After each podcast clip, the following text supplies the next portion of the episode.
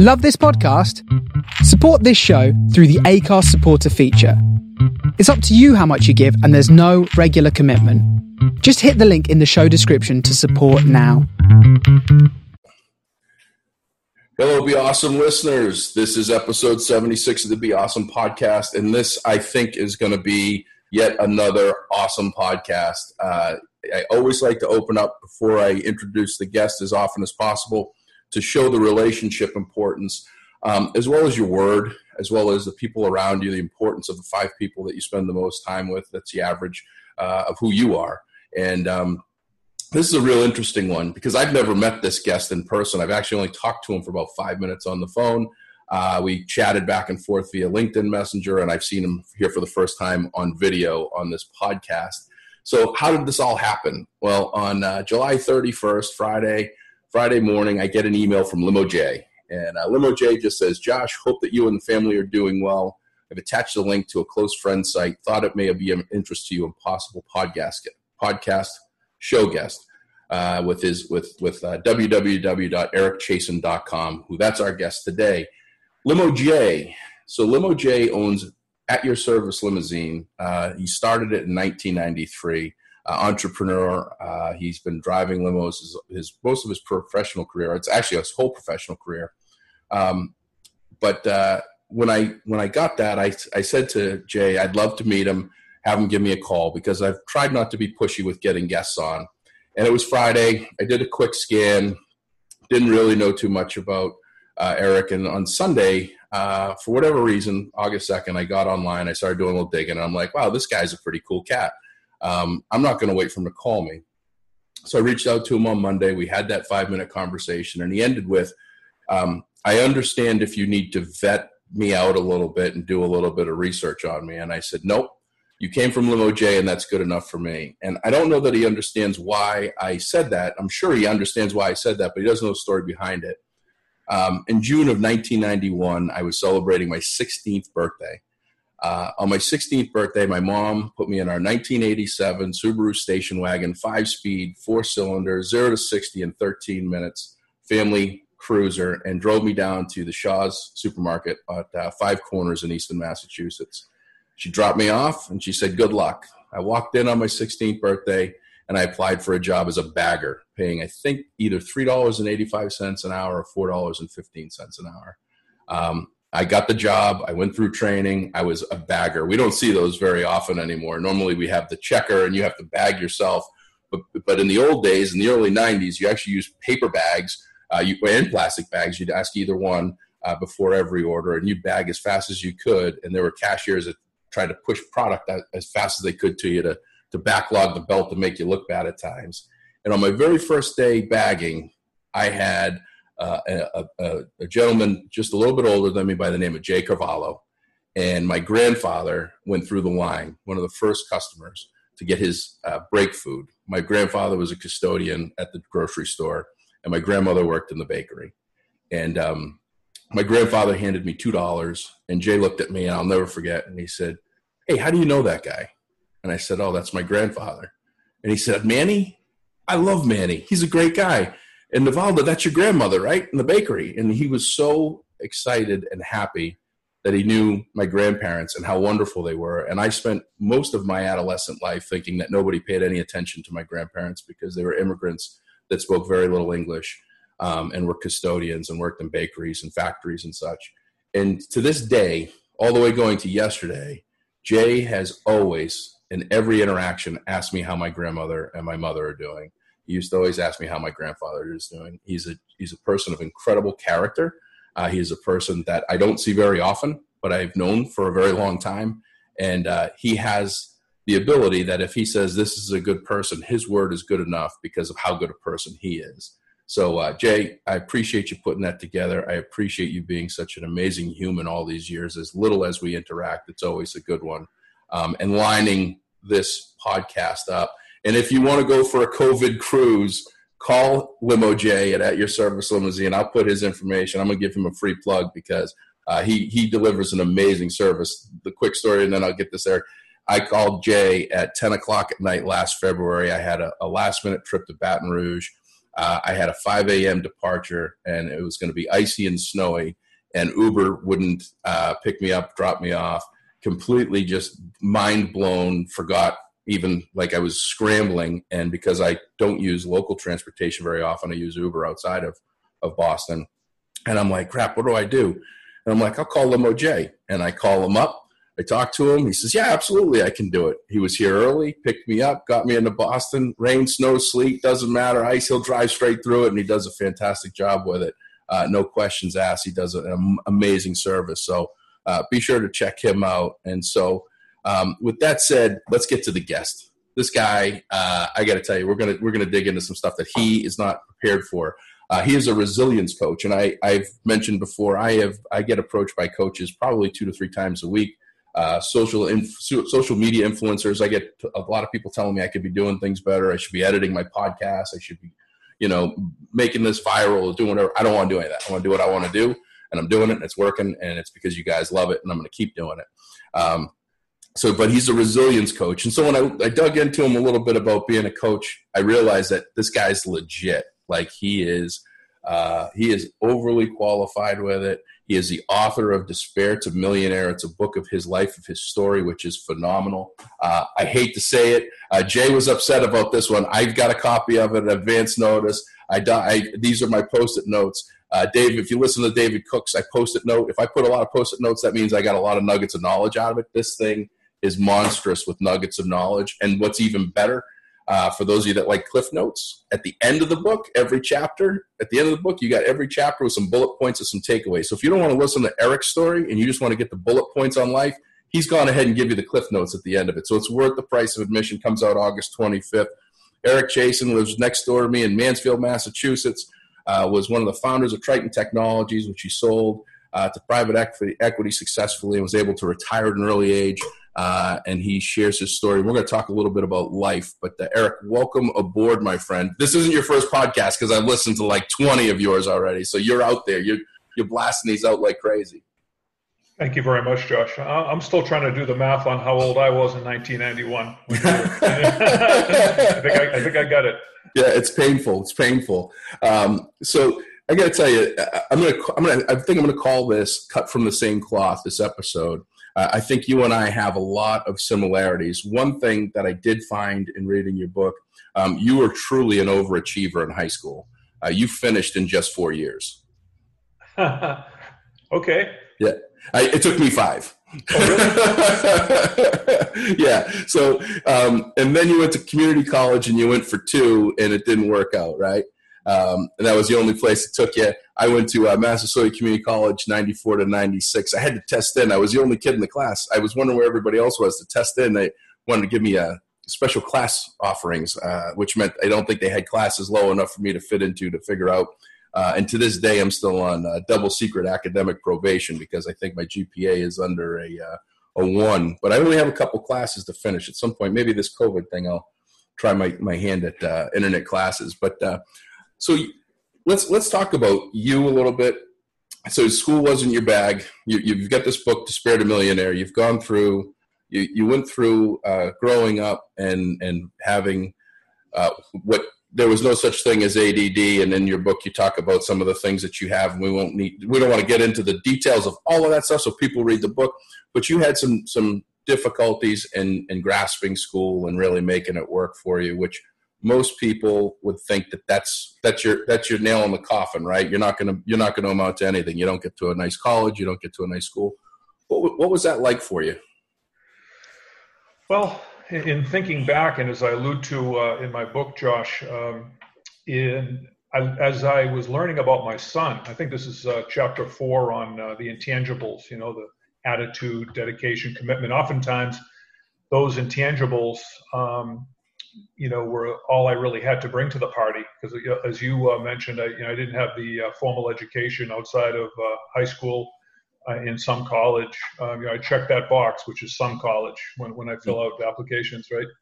Um, and thinking back, or or when I really began to think back about it, is when my son started experiencing similar um, uh, phenomenons in school as well, which is um, you know, up to a certain point, like around middle school, um, doing well, but then really kind of hit a wall around middle school. Never a behavior problem. I was never a behavior problem. He was never a behavior problem. But in terms of concentrating and focusing, um, you know, um, you know, scroll ahead a bunch of years, we were able to have him tested um, both in school and outside of school with with a great um, neuropsychologist that determined that he has something called exec, executive functioning deficit, which is basically um, planning, organizing, and as I again mentioned in my book, and as you talked uh, mentioned here, Josh, it's basically when trying to prioritize or start a project, or where do I go from here, or I got these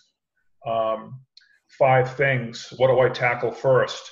Um, it becomes, it feels overwhelming, and it, it goes into other things um, like dissecting word problems. Not so much necessarily. I was pretty weak at math, weaker than my son. His was more around the word problems. Mine was mine was just I never got any. I never passed a math course uh, farther than uh, my freshman year of high school, freshman algebra. I did um, take geometry my, my sophomore year. I failed that summer school. I got an A because my you know my mom said uh, you know you can't come home unless you get unless you pass this. Uh, I never passed another math course after early high school. Um, and subsequent to seeing my son um, struggle um, academically, particularly around you know um, reading and reading being like word problems and other type reading comprehension things, um, I had myself as well neuropsychologically tested and, and, found out very similar things, which is that ex- higher level type decision making, the executive functioning, and also um, sort of um, low levels of ADD. Not so much the hyperactive part, more of like um, you know, um, I think it's the um, the distractive, the distraction, uh, mm-hmm. uh, the uh, uh, there's another word for it. Um, begins with an I that I can't think of right this second, but yeah. I, I, will. It's the um, oh um, not the hyperactive. There's two types of main types of ADD. One is the ADHD, and the other is inattentive. Is the word I was thinking inattentive. of? Inattentive. Yeah. yeah. So that's uh, so in a nutshell, that's a big reason why you know 40 years ago uh, I didn't know this, but um, because he's been able to get some help with supports and, and various things like that. We got him into a school uh, in middle school that kind of specialized in that, and he excelled there and went on to excel in high school with different supports and tools, you know, um, you know that's the uh, that's the benefit of of uh, knowledge and testing and things like that that we didn't have back in back in the 80s and 90s. So you just you just hit something that I wanted to kind of hit on this uh, and, and get a little bit more into the. Uh, um, I was trying to get the unemployment numbers as as of today. I know that the uh, Massachusetts unemployment rates are about 17.4% right now. I know there's a lot of people that are worried about remote learning and going back to school. Every time I start a keynote, I talk about one in three people minimum in my audience are going through either death, divorce, disease, drugs, uh, not divorce. Um, it, it doesn't discriminate, and everybody's going to go through some level of that and or is going through some level of that. I think with this everything that's going on in the world today, I think almost all my listeners are going through something that would have the new D, which is your despair. And that feeling of despair comes in many ways. We'll get to some of your other ones. Um, I know from my experience, I did take five years to graduate high school. I did only get into one community college and applied to a number of them. I was, um, I know, and I can remember having such a feeling of um, of of just not being important of someone that wasn't ever going to accomplish anything that someone that whatever job i got i can remember i got a job driving rental cars. I think i was uh 20 or 21 driving rental cars from one place to the other. I made like 10 bucks an hour and i thought that was about as good as i was going to get. Um, even though i knew i had some skill sets and things i just didn't i wasn't doing what everybody else was doing do you remember going through that same like what was it feel what did it feel like from you? Did, were you take did you take some jobs that you just were overqualified for but you felt that you were underqualified for? Yeah i'm not even sure. Overqualified was is the right term. I can remember in my early early 20s when i um, uh, dropped out of college basically. I uh, i was a competitive bodybuilder in my late teens um, and i was fortunate enough to compete nationally a couple of times and did well. And I thought that's the direction I wanted to go. And I said, nah, I got back into school and then I dropped out of school. And I, in my early 20s, I did bounce around from different type, you know, landscaping, working in a car wash, which I started doing, you know, summers uh, in school. Um, you know, I, I worked a variety of jobs. I was really fortunate enough, again, 21, 22 years old, to find a company, a local one, entry level position. I talk about this mentor um, in my book where I dedicate a whole chapter on mentors. And, and this particular mentor was very significant, Paul Leary, um, Paul Leary Sr., who uh, hired me to work in this collection agency back um, in 1986. Sounds like a long time ago. But um, so in that, I've only really worked in two industries. This was this was my um, my uh, entry level opportunity in, in the first of two industries I worked in. The next one came 10 years later so I was fortunate enough to um, have a, um, you know, an incredibly influential, pivotal mentor that, you know, uh, everybody couldn't work for this guy, but it, it was it was the kind of person I um, thrived working for, working under, and uh, was able to quickly, probably, you know, quickly move up. I was going to say probably quicker than I should have based on my, uh, you know, experience and skill sets. But under his under his guidance, I was able to move up into leadership and training type positions where um, and then through about 10 years that industry, you know, I, I got up to, you know, sort of um, branch level management positions um, in that company.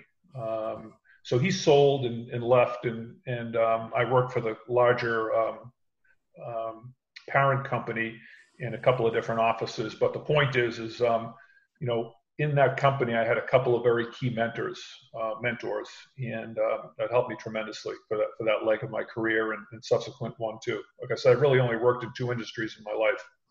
Lucky.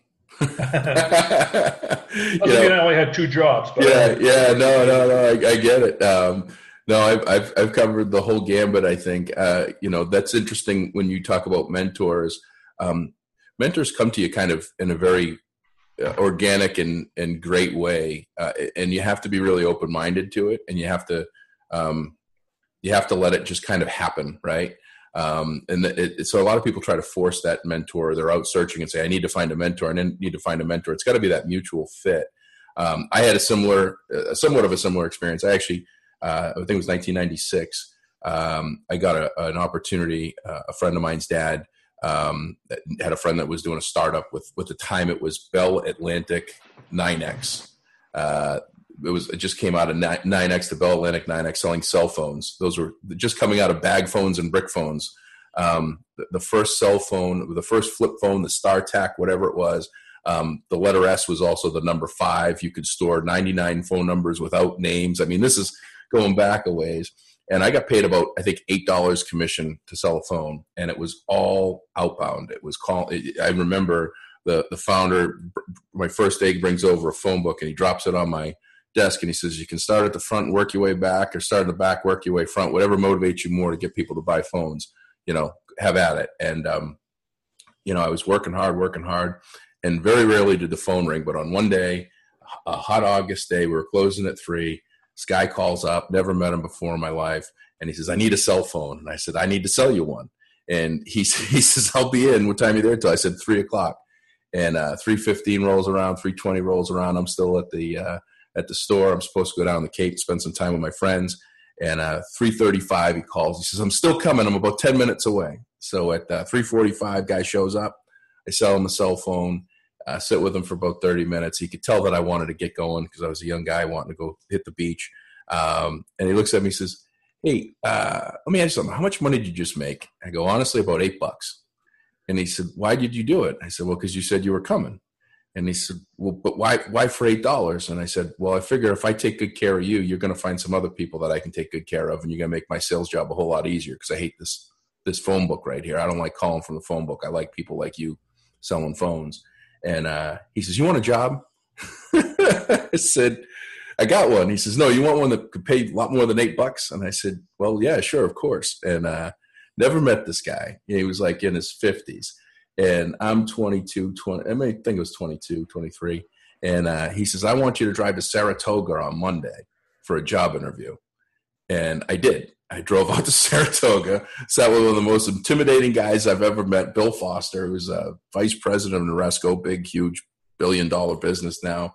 Um, interviewed with him. I got the job, and the guy that, that bought the cell phone, his name's Bob Bogardus. He's 70, God's uh, late 70s, and he's still full of piss and vinegar up in Portsmouth, New Hampshire. But that was my first mentor. And from the first day that I started with him, he taught me lessons that were meaningful and impactful that I was able to share with others through the world.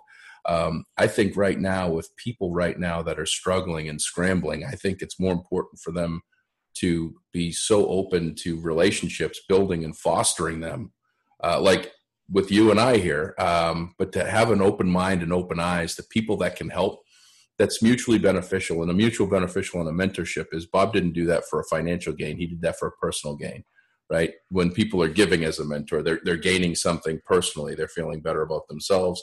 Their legacy continues. Something in them gets to grow in someone else.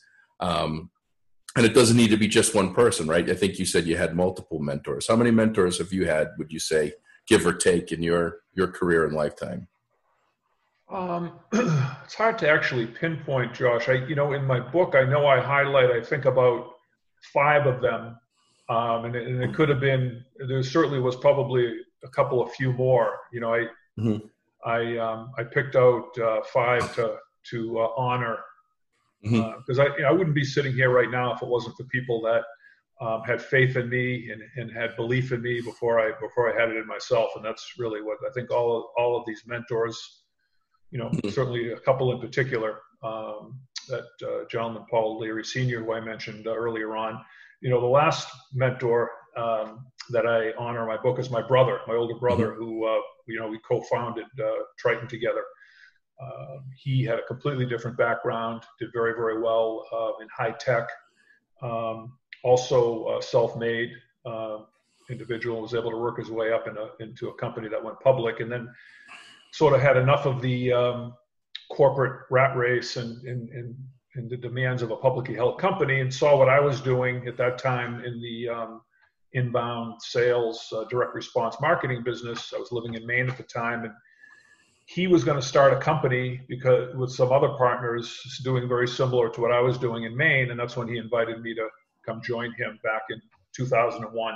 Mm-hmm. And um, so that, that's really my second my second leg, which was uh, well, my second leg in that industry started in 1996 on the phones, actually, uh, in yeah. Portland, Maine. But yeah. Um, yeah, you know what's interesting is uh, the the, the uh, out of the book the mutual respect in your relationship with your brother because your book your book opens up with your brother giving his forward his yeah. his he's giving the forward and he's he's speaking pretty darn highly about you right and it's kind of interesting this you guys have this this view. It's almost like you you both mentor each other at some capacity. It's like it's a, it's really kind of an it, it's a it's a it's a dynamic you definitely don't see in brothers very often.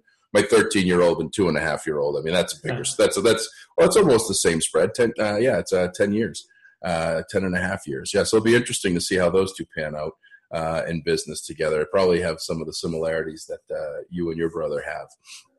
Um, you know let's let's talk about you know the despair. Let's let's let's let's you know I, I, talk about the despair in my in my talks. Your despair comes in in the form of of really death to start. Um, you you proposed in one of the coolest places on the planet, and at that time, I think it had just opened in the uh, the Stratosphere in Las Vegas.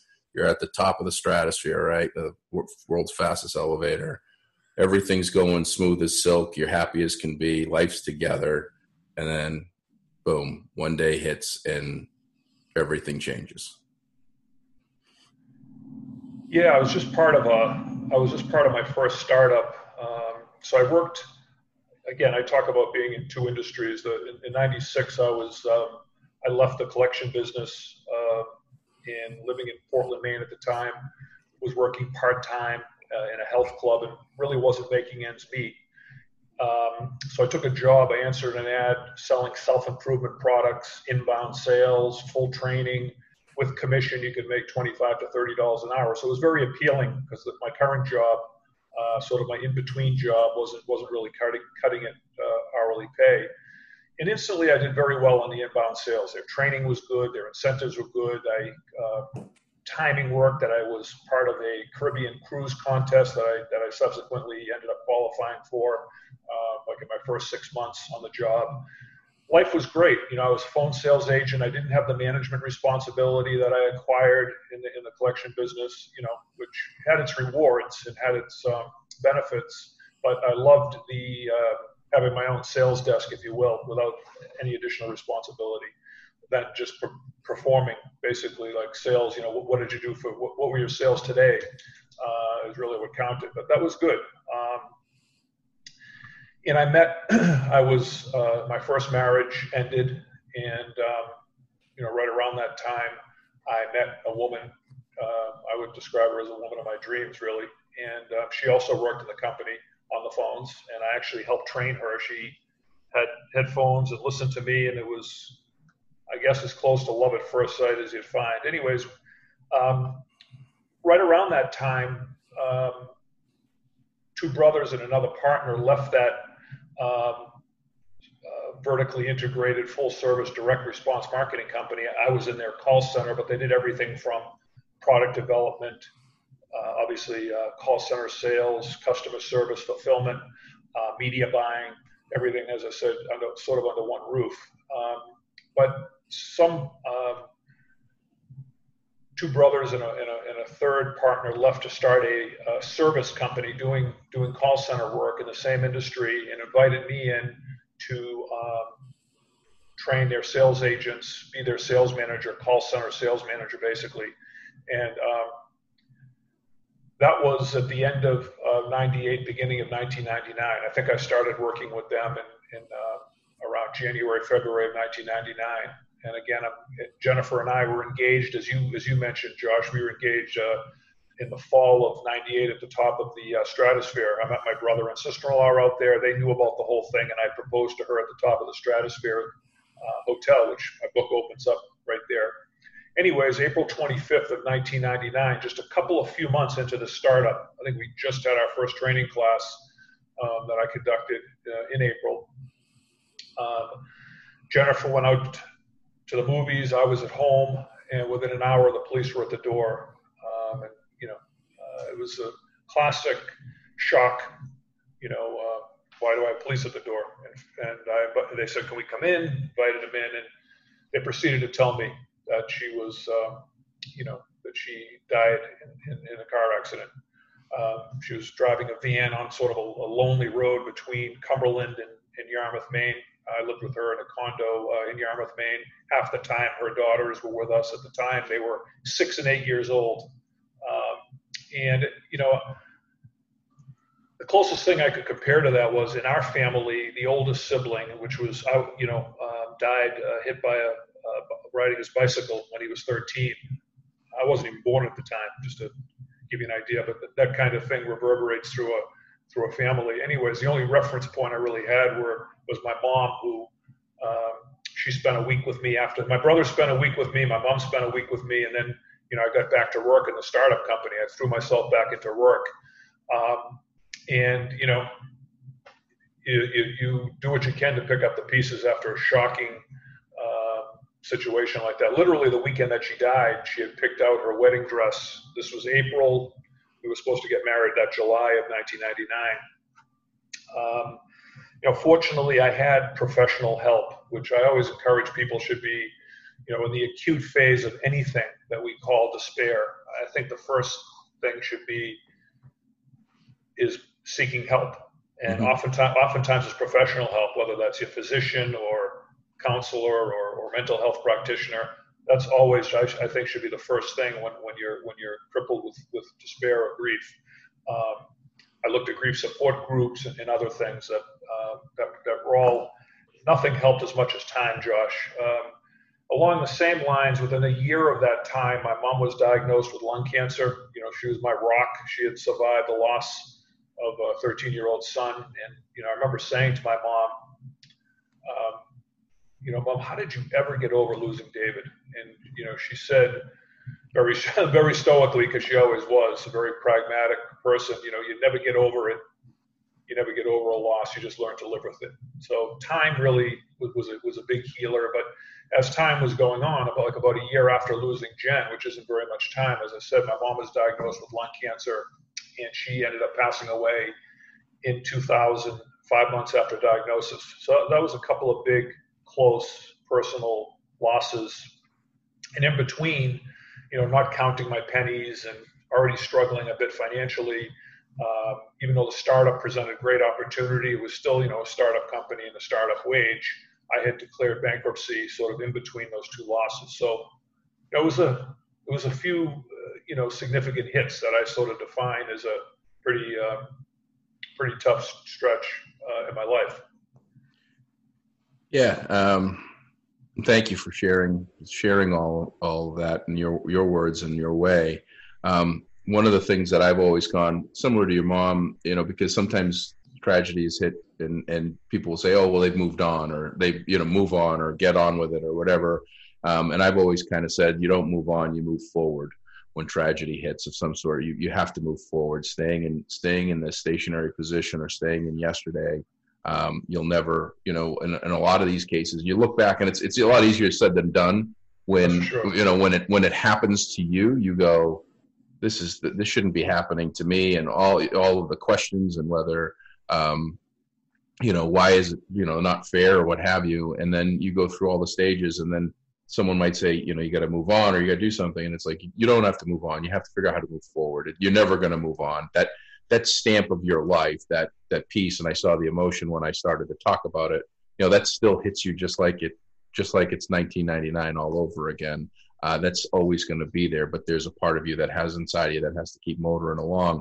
And one of those pieces that I believe that I know for me um, and is is and you talk about it in your book and, and a number of occasions, but a chapter about getting vulnerable, um, the importance of being vulnerable and and in, in times checking your ego at the door, um, you know, and, and realizing that you can't take care of all of it on your own. And for those listeners out there that are dealing with um, despair and difficulty right now, I hope one of the things that you take away from this, because uh, I know a lot of people are fearful of, of getting help because they feel like something's wrong. I have been seeing a therapist for 13 years, and I know I'm sure I got something wrong, but he tries to, he helps me uh, as regular as I get to see to make things right. Um, and just having that resource and that tool and that genius um, that I can go to and call and say, hey, you know what? I just need a, an hour just to talk, uh, just to go through some stuff that I'm dealing with. And some of it's trivial and nothing, and some of it's monumental and life changing. But you really need to make yourself realize that you shouldn't have to take care of everything on your own. There are people out there. There's family, friends, mentors, and professionals. And uh, and I'm glad that you touched on that because I think a lot of people, when and you and you touch on it in your book, which is great you know, a lot of people when they hear stories like yours are like, oh, well, he's Superman. Where's his cape? Right? You did all this stuff. You got through all this stuff. But the reality where there were a lot of little moving pieces in the background and the foreground in front of you that were helping you along the way. Your brother, your mother, uh, your therapist, and they came in all different aspects of your and part points and parts of your life. So um, I think that's that's pretty powerful stuff for people to to make sure that when you get to that part in the book, take it to heart. Um, we're not all invincible right? So, um, and if you need, if you want somebody to call on, reach out to me. I got a good guy, and he, he's got a whole network of good people to reach out to. Um, so that was so we're, we're 20 years ago. We're still we still got 20 years to go. Um, you go through all this loss. You you claim bankruptcy, and most people don't have the courage to to to, to even with success, they typically don't have the courage to just roll it off the tongue like, yeah, you know what, I I claim bankruptcy. Um, was that I mean, was that the hit? Was that like when you hit when you claim bankruptcy, your mom passes away, your fiance passes away? Was that was that your bottom? Do you think was that was that where you hit? Just didn't get any lower than that, or did it get did it get worse? Well, it's a good it's a good um, question, Josh. You know, at the time um, of the bankruptcy was within like six months of losing my fiance. It was it wasn't even a. Uh, I mean, it was a tough decision because of the abject failure, if you will, of, of saying, you know, geez, I'm not going to, you know, I'm going to, I'm going to flush my bills, which is, you know, I went from being current to filing bankruptcy. I never had any delinquency or anything like that. I just was mm-hmm. over my head with the amount of, um, you know, uh, expenses versus income I was making. So that's why I, I, consulted a bankruptcy lawyer and did that. And it was a close call, meaning I could have not done it, but I, the, the stress of dealing with, you know, collection accounts and delinquency and all that kind of stuff within months of losing my fiance. And at the time, my mother hadn't even gotten sick yet. That was uh, I, the bankruptcy was final in, in January of uh, 2000, and my mom was diagnosed in March of 2000. So uh, it was it was a financial struggle for sure. Mm-hmm. Um, mm-hmm. you know, before that, but so it it paled in comparison to what I had experienced with a, with a significant loss of mm-hmm. you know somebody, um, my fiance, and uh, it was also um, minor in comparison of what I was about to deal with, which is my mom being sick and dying, who was you know was somebody I was very very close to and was a very significant um, you know person in my life. Mm-hmm. Um, so to answer your question, yeah, you know, it's I think the combination of the three was was a low for sure. Um, at the time, you know, it's just one of those things. You know, I was I read books on loss. Uh, you know, how how to how to uh, go on living when somebody you love dies, and why why bad things happen to good people. I I joined support groups. I did everything I could. Um, you know, as I, as we already as we both talked about, professional help uh, where appropriate, and um, you know, time is a uh, time's an amazing healer. Really, mm-hmm. you know, I, I, tried to do these other things, particularly in the loss of Jennifer, my fiance. I tried to do things to kind of, you know, accelerate the healing process, which you really can't do. Mm-hmm. Um, and um, so that that that sums up if that's if that's my low of the low. I think yeah. in ret- retrospect, probably. Yeah, well, and, and I think that uh, you, you hit and I'll let people read on, you know, what what you were trying and with expediting the process um, and the importance of just kind of letting t- time t- time tell you when things are right. Um, they're your 168 hours every week, but you need to let time kind of work work its way through with some certain things. Um, well, let's let's get to some good stuff. Let's let's get to your let's get to your coming out of this. You uh, so you, you went through all of this. You're in Maine your brother comes to you and says, Hey, I'm going into business with you or without you, but I'd like for you to come on board with me. I got this company, I'm going to call it Triton Technologies. We're going to be in Massachusetts, so that's a hell of a commute for you. So you got to make some tough, tough decisions. I was in business with my father for, for, uh, uh, almost seven years, and uh, it doesn't matter how well you get along. And I know that you guys uh, definitely had a better relationship probably than my dad and I, but there's definitely times when you're able to say, do, and and and be. I think my dad fired me. I think I've been fired nine times in my life, and eight of them were by my dad. Um, but uh, and then, and there's definitely a different synergy when you're when you're first generation two brothers going into it. But um, going into this thing, did how, how did you feel about it? Where was the hesitancies? Um, were you excited? And then kind of walk us through, you know, coming from Maine to Massachusetts to make this big leap. Yeah, you know, Maine after seven years was home. Um, you know, I had the the opportunity um, working in that first startup there was was beginning to go well. You know, we we moved space from um, 50 seats to 100 seats and, and, and, obviously more square footage. So after you know two and a half three years in that startup, things were going really really well. We grew from um, you know the original three and me, which was four of us, to you know a couple hundred people in uh, uh, at the time Auburn, Maine. We started in Lewiston, Maine. Um, and again, I, I, had to make the tough decision to move back to Massachusetts. You know, and myself, my brother, and some early partners that that um, they had other business at the time, but they gave us the actual uh, call center space and helped us, um, you know, um, helped us funding wise and, and space wise in, in, fitting out the call center in the beginning.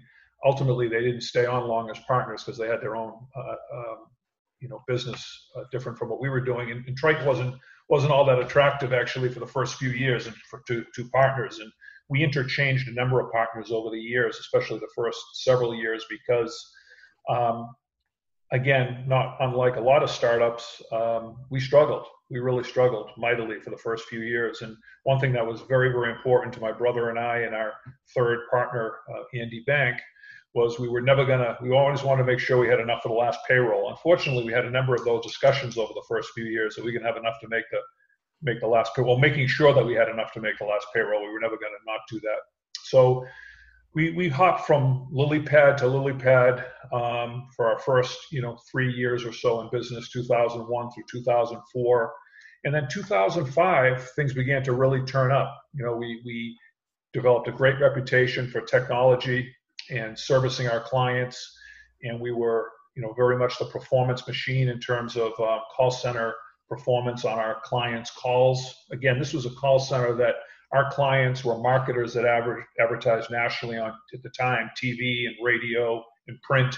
The internet was just starting to really come on in the you know mid 2000s, three, four, five. Um, so if I was buying if I was buying a ShamWow or if I was buying anything on TV that said call now, order now and get buy one get two free, those things, they were calling into your people and you were delivering the professional sales Right. Yeah. Or somebody like us, Josh. Yeah, So yeah. we we were a boutique, you know, at the time 50 seats, and we grew to 100 plus seats too. But um, so we were we were known for um, not being able to handle a ton of volume, but what volume we handled, we were able to convert very well because we hired professional sales uh, agents, and we converted it at the at the best possible average sale. So you used uh, you know chamois. So we, we sold everything from consumer hard goods to um, you know, exercise equipment, nutraceuticals, anything that you'd see, call now 1 800 could be a potential client.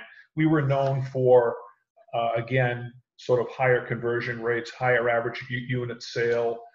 Um, and that's how we sort of made a name for ourselves. Um, you know, our biggest limitation was capacity, being because everybody wanted to give us more of their calls, more of their business because we performed so well.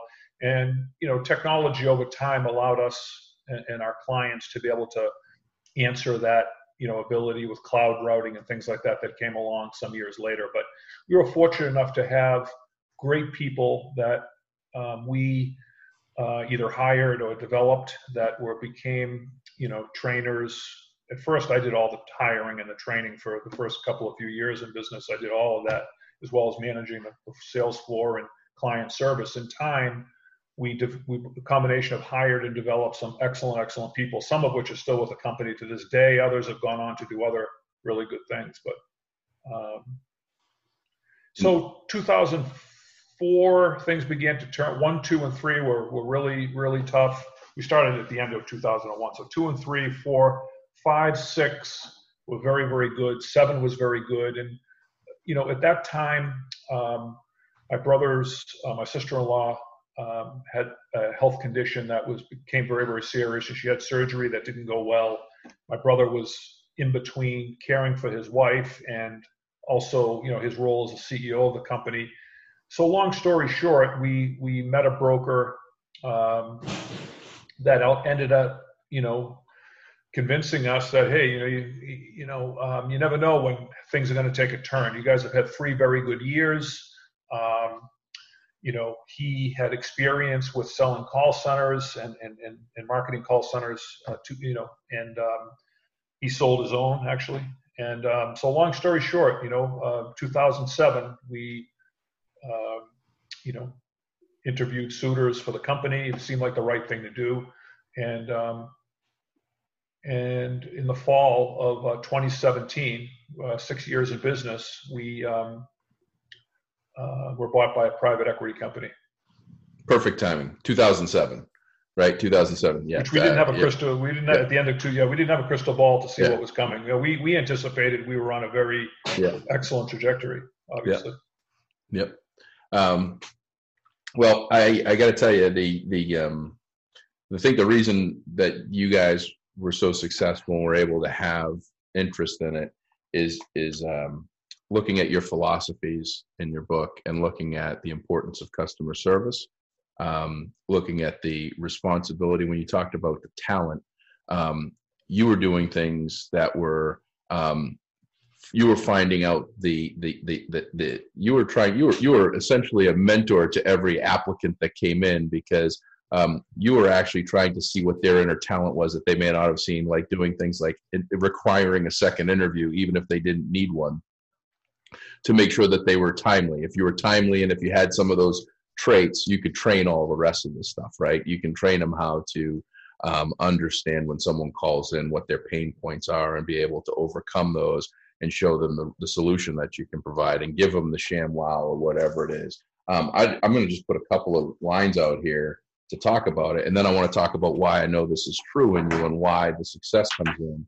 Um, you, you, talk about um, where we're out of touch with with with uh, the world, and the first is technology is speeding things up. We all expect everything, but uh, he said these these days it seems we're all out of touch with our fellow world travelers, and consequently we're out of practice in dealing with them. Um, and I think that your call center, you made sure that you you and your team were always in touch with your customer, uh, both the provider of whatever the good and service was, as well as the people calling in. It doesn't cost you anything to be nice. Don't wait for a good mood to smile. Smile and allow the good mood to follow. You follow that up with talking about the importance of having a mirror on your fo- by your phone. I have been saying this for years uh, most of my career. And I, I sell software in my day job to public sector. We were a startup. Um, I was one of the first employees, and now we're a, a, a over 100 and 100 plus million dollar a year ARR. Um, and I work mostly with public sector employees, and uh, they, they, get beat up all the time, right? Town halls, schools, they get. I mean, look at look on social media right now. Everybody worrying about the reopening of schools, people picking up the phone, and people are getting hammered uh, yelling at it, yelling at them. I always say, put a phone, put, put a mirror in front of your phone, and they go, what? And I said, it's not, it's not anything vain, but look at that mirror when somebody calls because what you see is what they hear, and it's important for you to know that because uh, I got to tell you, think about this. Think about the how Zoom has transformed how we communicate. I'm sure you're doing lots of it but you're smiling more now because you can see yourself and you can see me. So I know what's going on, right? Whereas if I was just picking up the phone, you'd be like, oh, yeah, let me look outside. Let me look at my phone. Let me see what's going on. That's that more personal touch, right? So we got this mirror right here. I can see me. If I'm looking like a jerk right now, I got to fix that quick. Otherwise, this ain't the Be Awesome podcast. This is the Are You Awesome podcast. And I don't want to do that. So, um, you, you put a really, a lot of um, values and virtues and character and integrity into a very difficult job. While it's inbound sales calls, it, it, it was a difficult job, right? It wasn't, uh, in, in the sales world, if people are just calling you, that's, that's, we call that Skittles from the sky. That's like, that's like the easiest thing. That's better than going to door to door. But what you guys were doing was far from easy um, and definitely not one of those cakewalks, right? So having this, all these, these values instilled in your team is what made you guys successful. Yes. You know, I, uh, I had great um, I had great leaders in the uh, in the business when I was working my way up on the phones the first few years, and and in the first startup, those um, you know partners and, and uh, my boss were was were, were um, savvy business people and and um, you know talented um, in, in the industry that we were in, and then of course partnering with my brother who you know he had excellent uh, business acumen, you know, an operational um, genius, really, and, and really an incredible problem solver. So, you know, one common theme that we had within Triton was, as you as you touched on, Josh, um, at least touched on, if not, you know, really drove home, was the importance of, um, you know, operating with integrity with our clients. You know, so we refer to our customers as, as our clients, and we acquire them their their customers. So, you know, we um, we were pioneers in uh, bringing in compliance uh, as, a, as a small boutique company. I, you know, I sort of champion that compliance, meaning, you know, listening to the sales agents' calls to make sure, yeah, it's one thing to be make sure that we're very good at selling, but how about make sure that we're selling with integrity, which is really critical. And that ended up developing over the years at Triton to a four-person, at least a four-person. That's I've been out of there for a number of years, but we had uh, ended up bringing in our own in-house counsel that had you know at least a few uh, compliance people that would listen to calls constantly. So um, and as i really um, you know mention a lot in my book in terms of treating others well responsiveness talking about on the client service side you know um, treating people well, which includes you know res- uh, respect, reciprocation, and responsiveness, can really be an incredible differentiator in the marketplace. I think. You know, listen, performance is, is key. You know, nobody's gonna nobody's gonna be interested with you, interested in you unless you can deliver and perform. But sort of as an as uh, you know deposits in the bank of uh, faith and deposits in the bank of trust. That's really where re- respect and reciprocation and responsiveness you know, if a client sends you a note that they have an issue with performance or with call handling or service um, service levels, you know, getting back to them real time or immediately. It was that kind of business. You know, these people, our clients, were spending real dollars on generating calls that our people were handling, and they wanted to know what the, what the performance was or the return was on, on those media dollars. That was really the, uh, the biggest challenge that we had um, performance wise. So we didn't always do we didn't always do uh, you know even though we were known as a performance company we didn't always perform well. Maybe we you know maybe we didn't handle enough calls and we dropped some known as abandoning calls. The point is is how res- how um, responsive were we and how um, you know how were we at solving the issues? So i think you know those are all critical pieces as well josh. And, and having having great people in place which we did um, at triton and they still do to this day uh, having great people in place is is is essential, really. Well, I'm going to uh, I'm going to share a story with you. Uh, you didn't hear the story; we didn't talk about it, so it's going to probably be a surprise. But like your mom uh, is important to you, was important to you, and was your rock. My mom is very similar. My mom was uh, she moved here May 13th, 1966, from Madeira, first graduating high school class of uh, Brockton High, uh, the new high school, and uh, and didn't go to college and uh, so she didn't have formal education. Um, she didn't have uh, a profession uh, for a very long time. And one thing that my grandparents had always taught me, and I love the word resilience, is always to be resilient. It's, there's always a way through. Um, and so, in times in our lives, my mom had to dig in uh, and do things that that most otherwise might not do to get the job done. Uh, one one story, which is funny, we talked. She and I talked about it yesterday when I was telling her I was going to do this podcast. Was in the early '90s when she had to get back out in the workforce, and back then there was no Monster.com or LinkedIn. You went in the Herald and the Globe. You went to the Help Wanted section, and she uh-huh. there, there, was a sales job, and uh, the sales job was to sell uh, waste management trash containers. And so uh, she went. She applied, and uh, she she was so excited, and I'm sitting here like I can't believe you're excited to go sell, you know, dumpsters. And she says, you kidding me? I get to go into these businesses and walk in and go, Hey, you want to talk trash? and this is like 91, 92. That was her, that was her, that was her elevator pitch. Hey, you want to, you want to talk trash? Um, I'm gonna fast forward to 2005. My mom uh, found, finally found her niche. She was, uh, she was helping students learn English as a second language. She had an opportunity to become a Spanish teacher um, but she had to go get certified. She had to go back. She had to go to college. She had to finish college. She had to do all these things. So she was going to school all day long. Uh, she's going to Bentley, um, going to school, studying, doing all that stuff. And from 2005 to 2007, uh, I asked you about the little giant ladder last week when I sent you that random message, and you're probably like, "What the hell did he ask me that for?" Because from 2005 to 2007, my mom would set her alarm clock at 1 a.m drive down the street to Triton Technologies and go into work and sell the hell out of little giant ladders. And a gentleman by the name of Mike McGuire, who worked under you at some capacity, uh, every single shift that my mom left because it was early in the morning, he would go to the door and make sure that she safely got to her car. And she said that he was a man of integrity, someone of class, and someone that respected and appreciated the work that others did on the phone every day. And that comes from leadership at the top, works its ways, works its way down, and make sure that it all comes into play without that opportunity for my mother, she would have never finished school. She would have never been certified. She wouldn't be a Spanish teacher today at Blue Hills Regional Voc Tech doing what she did. So the opportunities that you provided, not just the opportunities, but the opportunities to give happiness and and the willingness to let them work. Saturday, she said, was a zoo in there. Everybody would go in because that's when all the calls were coming in. That's when the money was made. Uh, but she said, I'd go in at one o'clock. There was very few women on the phone. There were very few people on the phone because they didn't want to get up and work those hours she said she loved it. She went in there. I got my little giant ladder uh, right at the house still to this day. She got one at a, I think at a at an employee discount. Um, but that was a real life experience for me that I had no idea when I first got introduced to Limo J who uh, who you were, where you worked, and what you did. And as I started scraping, I'm like, wow, this is pretty interesting. So I started looking at the stories and started listening to the things. And every single story that my mom and I talked about in the last week was positive a positive work experience, and you don't have that very often. Um, and so, first of all, thank you for providing that work, uh, that work environment, and that instilling that in your employees. Um, and secondly, you are the real deal. I, if anybody gets anything out of this podcast, that's a real life story. That's my mother. Buy the book. It's legit. Everything that he says is true. It's it's it's it it uh, doing the right thing, smiling, caring, giving a damn.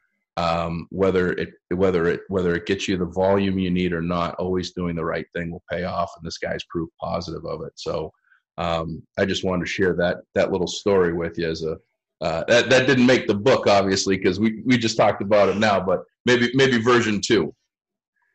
That's great story, Josh. It's a you know to hear the story that your mom worked there. She worked the overnights, obviously, and she um, worked for Mike McGuire, who you know he, Mike was a guy that worked for us. Gosh, I, you know I, he could have worked for us uh, seven, eight, nine years. Mike, I can remember. Um, he's he is one of um, dozens of um, just excellently dedicated uh, people. He worked his way up to both a trainer and a, a team manager, where I think he was your mom's uh, shift manager there on the overnight, and um, you know he's in your mom is a, is is one of uh, hundreds of people that work there that are just um, you know made the company. Um, we weren't we weren't perfect by any means. Like nothing is perfect, but we certainly did our best to um, you know recruit, hire, train, and re- retain good people like Mike, good people like your mom. It was the job on the phones was at times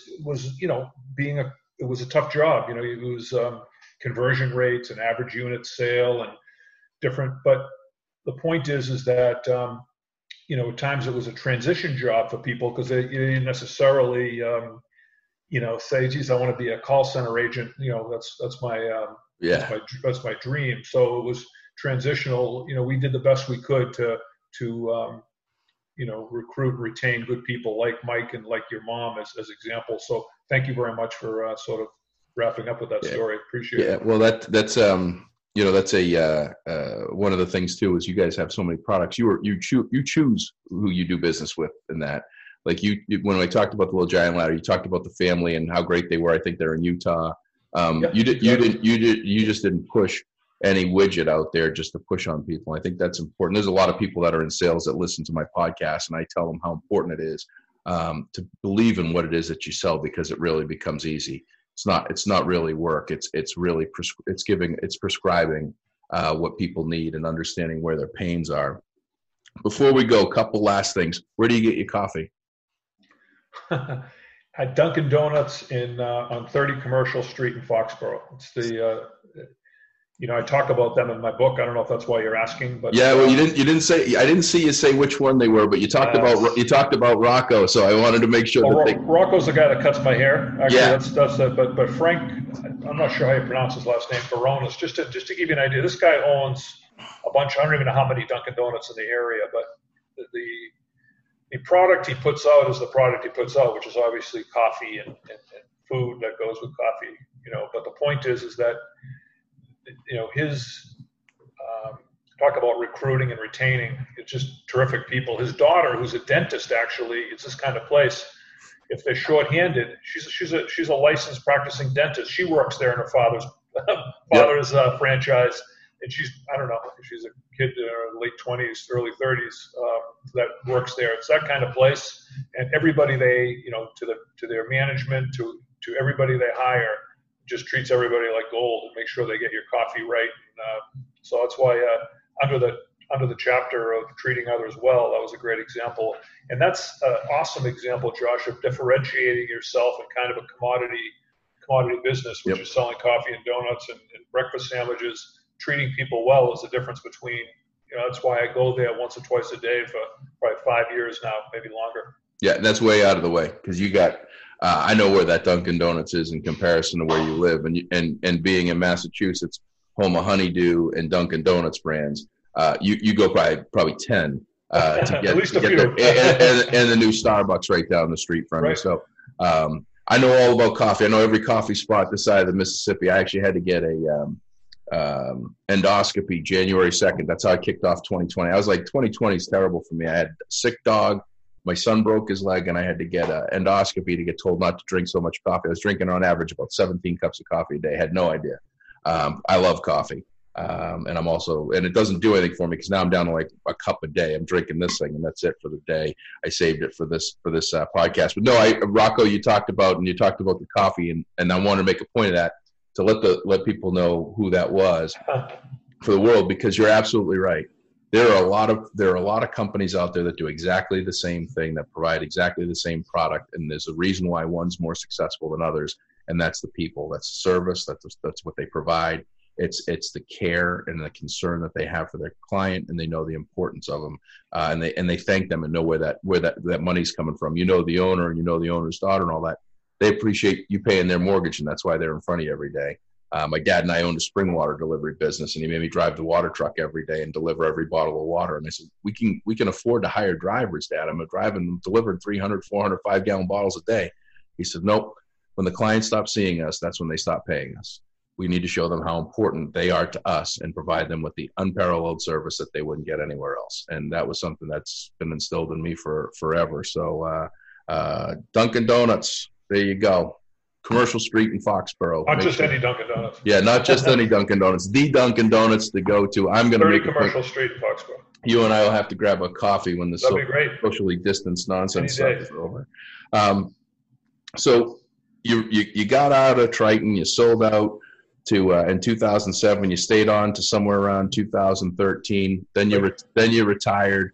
You are out of retirement, and I want to and I think that a lot of the stuff that you're doing is truly for um, I don't want to use, maybe it's philanthropic, but their, their, their purposes outside of, of monetary gain. Monetary gain is nice. Hopefully you make a bunch of money on the book.